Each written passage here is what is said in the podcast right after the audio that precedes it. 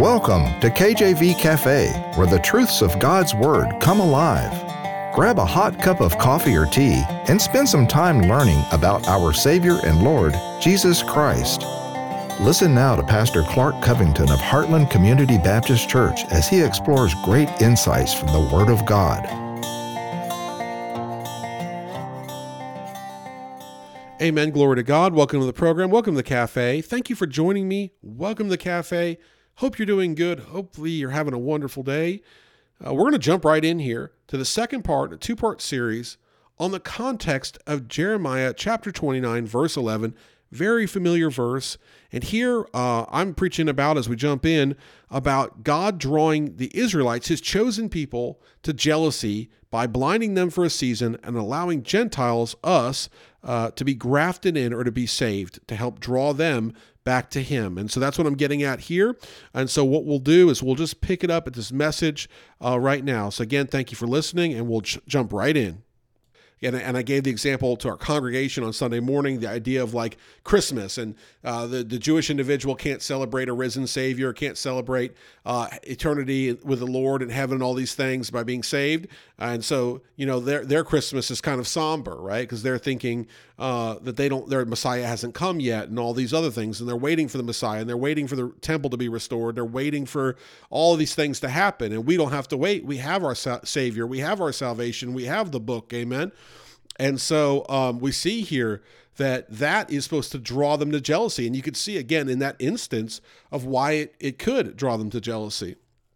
Verse 12 Now, if the fall of them be the riches of the world, and the diminishing of them the riches of the Gentiles, how much more their fullness? For I speak to you, Gentiles, inasmuch as I am the apostle of the Gentiles, I magnify mine office, if by any means I may provoke to emulation them which are my flesh, and might save some of them. So Paul is saying maybe some uh, Israelites will be saved because of what he's doing. For if the casting away of them be the reconciling of the world, what shall the receiving of them be but life from the dead? For if the first fruit be holy, the lump is also holy, and if the root be holy, so are the branches.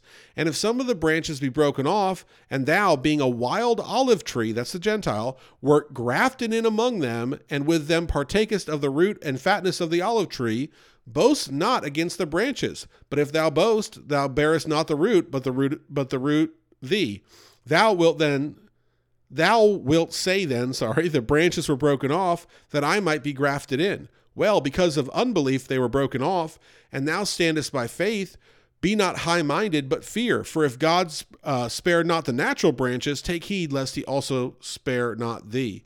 So there's so much here in the scripture, but for time's sake, and just to be brief, we see that we're God's people, the Gentiles, that we're grafted in. And I'm not a, a someone that's good in the garden, but you can graft in a branch and a plant and all these things. So we are grafted in by grace through faith. It's the gift of God to those that will believe. Amen. Israel was blinded by God because of their unbelief, though God's not done with them. He'll go back to dealing with them during the tribulation period. But we must be humble and fear God as we are very fortunate for His allowing us to be saved. That is essentially what Romans 11, 1 through 21 is telling us in a very broad sense that we are God's people and that we're God's people, number one, to provoke uh, the Israelites to jealousy. Number two, it's by His grace. And number three, we shouldn't be high minded and puffed up saying we're so great. We're lucky to be grafted in because if God did that to the natural branches, if He if He blinded His own people, uh, why wouldn't he blind us? He certainly could, and he does. Amen. Those that reject his free gift of salvation, they're given over to a reprobate mind.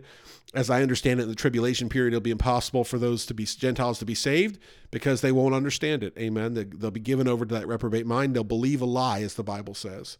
So we see God is sovereign even when bad things happen.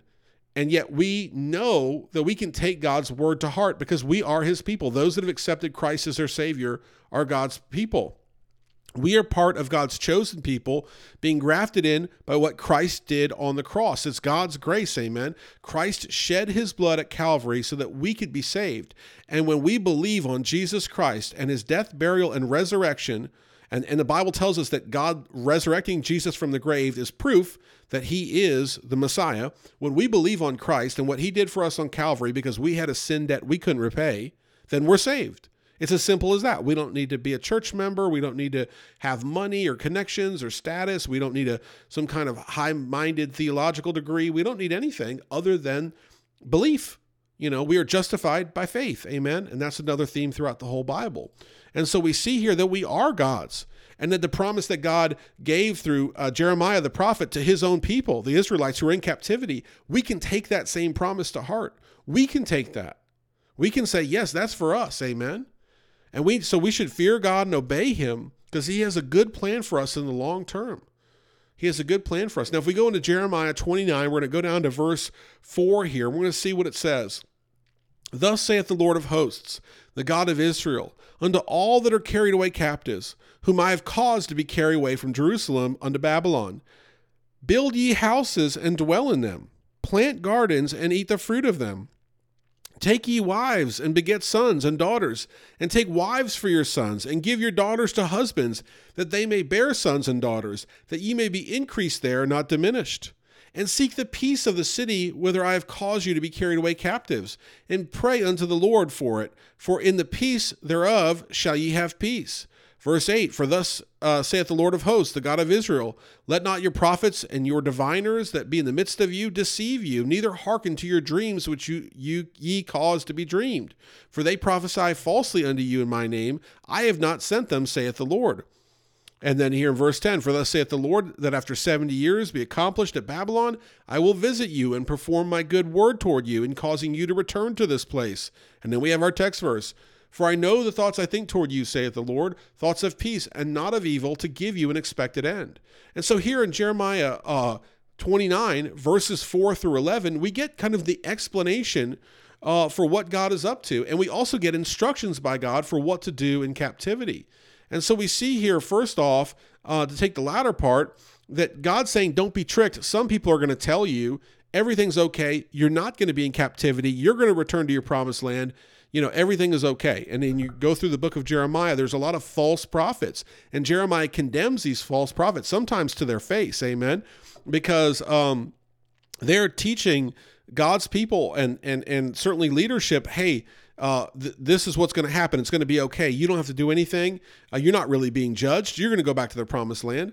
And what God is saying is no, number one, you are being judged. Number two, you're going to be there 70 years. That was a long time then. It's a long time now, right? That's a lifetime, right? You're going to be there a lifetime. And by the way, I'll return you after that time. But in the meantime, I've got some things I want you to do. I've got some things I want you to do. And so we see here a very interesting principle that and it's, it's, it's really surprising, right? God is telling us, you know what?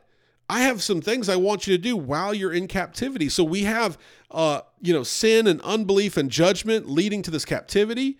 We have arrogance and pride, I'm sure was there. Would God judge them and allow them to be held captive?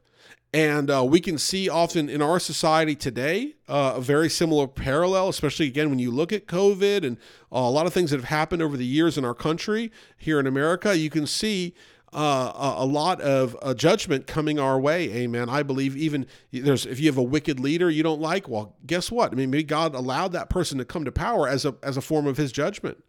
He says, "Oh, you want this wicked leader? Here you go. Now see what happens." And you have all these bad things happen.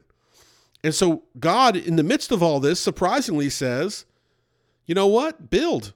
Go ahead and build. You know, that'd be the last thing I would do. If I was in captivity, I wouldn't be thinking about, now let me see, let me build a house, you know? What do people say here? Oh, I want my forever home.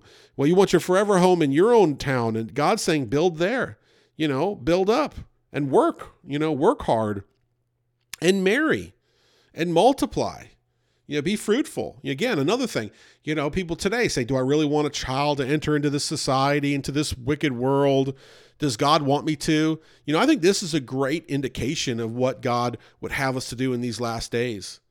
Absolutely. I believe that He wants us to work and that He wants us to build. Amen. And think of this you know, in a lot of different levels. He wants us to work, literally go to work. Don't be lazy, okay? Do something for God.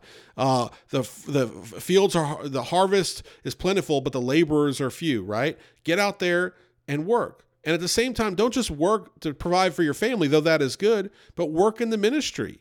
Don't just build build a house to live in, but build in the ministry. Right? Uh, be workers, be builders, get married, amen. Have a family, but don't just have a family uh, like, okay, you have a physical family, right? And you're being fruitful, which is great, amen. We've got three kids, amen, and I would love more, to be honest with you. Uh, but three has kept us pretty busy. But not just physical, like having kids, but spiritually, being fruitful, working in the ministry to win souls to Him, right? To multiply. We are to be fruitful so that when we're brought before God in the day of judgment, we were we feared him and we we reverenced him enough to go out there and serve him and believe him. We had faith that he was who he says he was. He's a rewarder of them that diligently seek him, to paraphrase Hebrews 11 6. And we brought souls to him. Amen. Now he does the saving, but he looks at us to plant the seeds. And so we're the one that are planting the seeds that, that are living our faith out day by day that are witnessing to others that are abstaining from the sinful things that they're not we're not getting caught in the trap by the author of confusion to do things that will throw people off or get them on a bad track amen? Uh, people are looking they're looking for a a a, a uh, peace that only god can provide and are we showing them that? And when we do and the Lord uh, wins them as we plant those seeds and we give them a gospel tract and we give a testimony. Uh, we might share it on social media. We may talk to someone in person. Uh, we tell people what God has done for us, that God saves them in these last days. Amen. Miraculously saves them. And that's being fruitful for God. And that's surprising that he wants us to build and to work and to marry and to multiply. And then he says, seek the peace. Seek the peace. You know, a lot of uh, clergy out here looks like they're ready to go protest something. But here in Jeremiah 29 11, he tells us to seek the peace. So, what does this all say about our text verse and about God? God has thoughts to give us peace despite our living in a place of captivity. And I'll also say calamity, right? And this is brought on by our sin.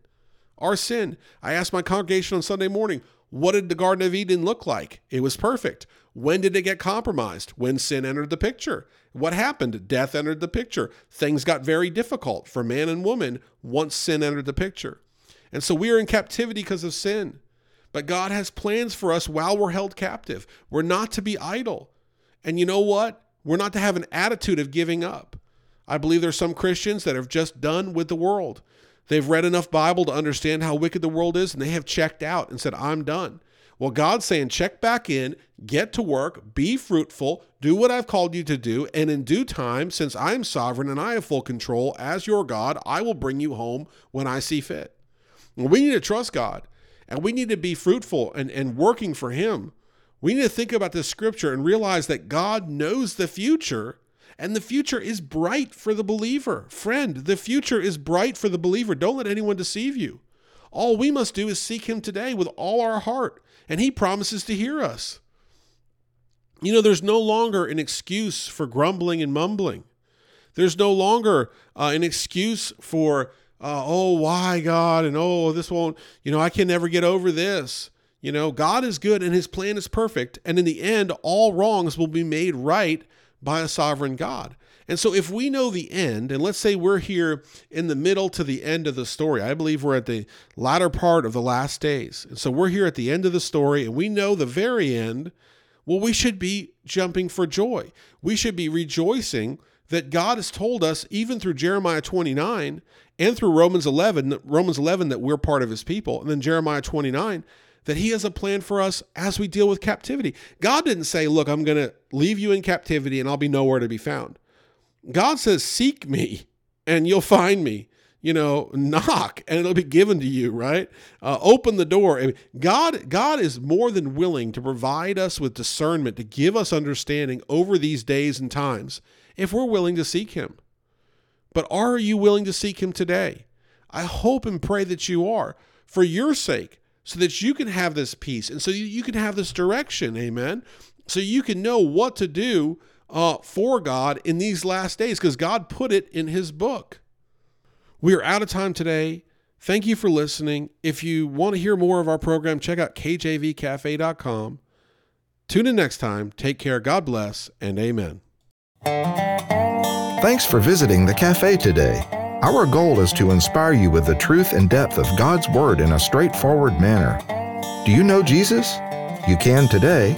Visit kjvcafe.com to learn more about God's great plan of salvation for all of mankind Until next time, remember as Matthew chapter 6 verse 33 puts it, seek ye first the kingdom of God and his righteousness.